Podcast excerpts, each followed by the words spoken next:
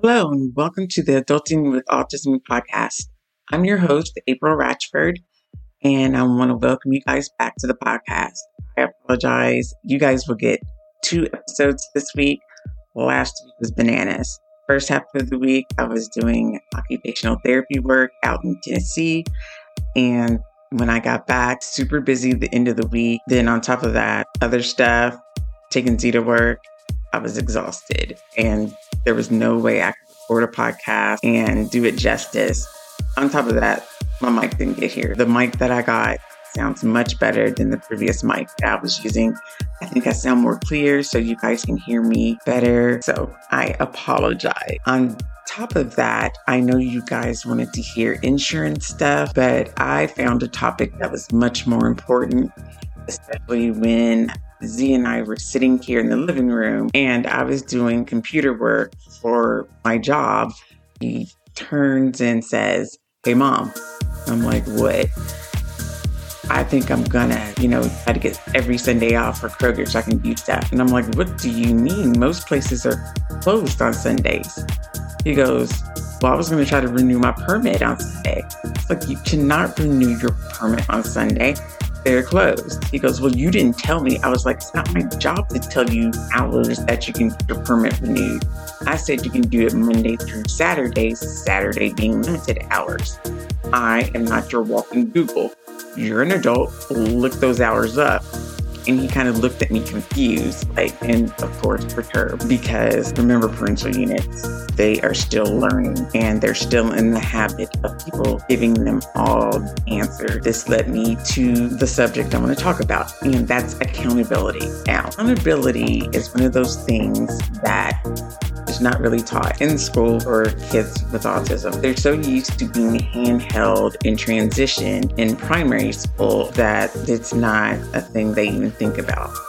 And to be fair, neither are their typical peers. They're not really into the accountability thing, and that's accountability. I get excited and then, then I think. So, by definition, we're going to give the word accountability because I want you guys to hear the definition version, and then I'll break it down to layman's terms. Accountability. A noun, the fact or condition of being accountable, responsibility. Here's a sentence for you. Their lack of accountability has corroded public respect. So, in layman's terms, Accountability is taking account of your own actions. That means being responsible for anything that you say, do, act upon, say you're going to do. It, it's on you. So it's one of those things that it's expected in your job, expected in higher education, it's expected in vocational school. If they tell you something or something is on a syllabus, it is your responsibility to get it done, not their responsibility to remind you. In employment, if there's something you don't understand during your training, it's your your responsibility to ask questions and go over what you don't understand. It's not their responsibility to go over every little thing. That's impossible. This is something you're going to have to learn. It's even in relationships. You don't have to be accountable for somebody else's emotions, judgments, or lack of a better term, bad decisions. But you have to be accountable by how you react to that person, your reaction to them. Very confusing, I know, but you want to be responsible for everything that you do and you say. Nothing more, nothing less. You don't have to be harsh in it, don't have to be rude by it. It's a thing. You'll notice in everyday life, people don't want to take accountability in their actions. What they do is weaponize the word victim, where they spin everything around and take everything into the victim mode. And you don't want to be that person. You don't want to be stereotyped as that person that has autism that plays the victim. Don't do that. Promoting a stereotype and it's not doing you any justice and it's not doing your peers any justice either. This is causing more stigma and its break. And I'll give you an example of why you don't want to be weaponizing the day you are working and you make the mistake of not following through on cleaning up everything you were supposed to in your job? The answer is when your boss says, Hey, you didn't do this. I, you know, this is in your job description, yada, yada, yada. You take accountability saying, Oh, I'm sorry. It's my mistake. I didn't ask how detailed we were supposed to be in cleaning up the counter or reorganizing whatever. The victim mode is, well, I wasn't taught to do that, so it's not my fault that I didn't get this. Like, how many times have you heard that? You've heard it quite a bit. I'm sure you've used it quite a bit. So not taking accountability. Don't be that person. You're going into adulthood. Don't want to be the adult that doesn't take accountability. And you know lots of adults that don't accountability. A lot of them. There's a lot of shows that have that. They're quite entertaining. It does you no good. Another thing I want to take note of is, and I'll speak more in depth on it later, is standing up for yourself, especially in employment. Just because you have autism and just because it may be your first job, it may be a new job, nobody has the right to talk to you inappropriate. You deserve to be spoken to like a human being. You deserve to be respected. You don't have to be rude about it, but you need to interrupt it. If somebody is yelling at you, you need to say, Hey, you don't have to yell. I can understand you just fine in a normal voice. What is the problem?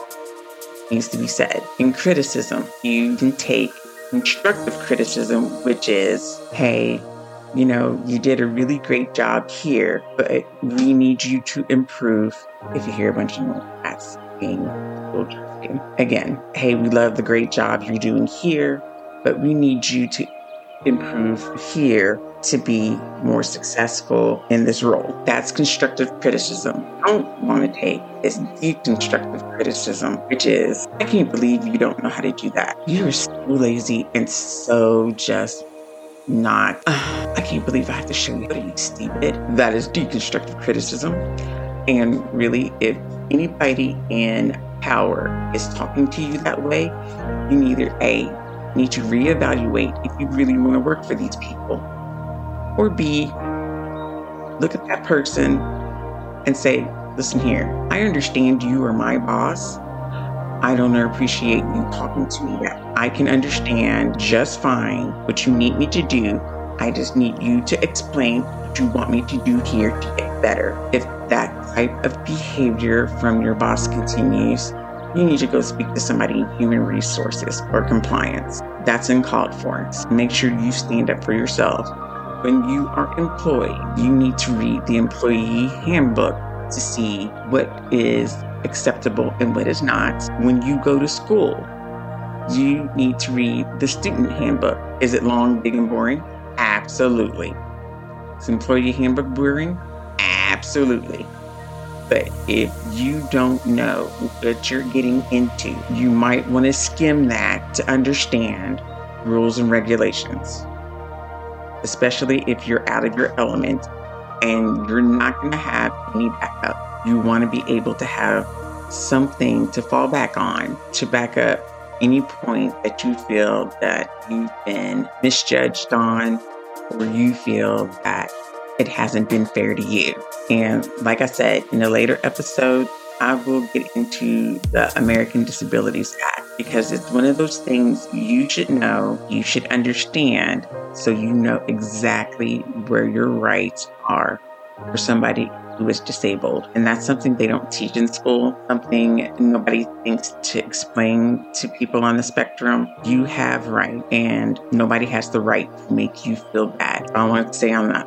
The other thing that I found important to talk to you guys is pride in yourself. Now, pride is something that is nuanced. What you want to be is proud of the, the, way you look, how you feel about yourself, projects when you go out into the world. If you are projecting an idea of yourself as being sad, just pathetic, handsome or pretty, or you feel uncomfortable because you may be bisexual, non binary, trans, or you feel uncomfortable just being you, it does project and it follows.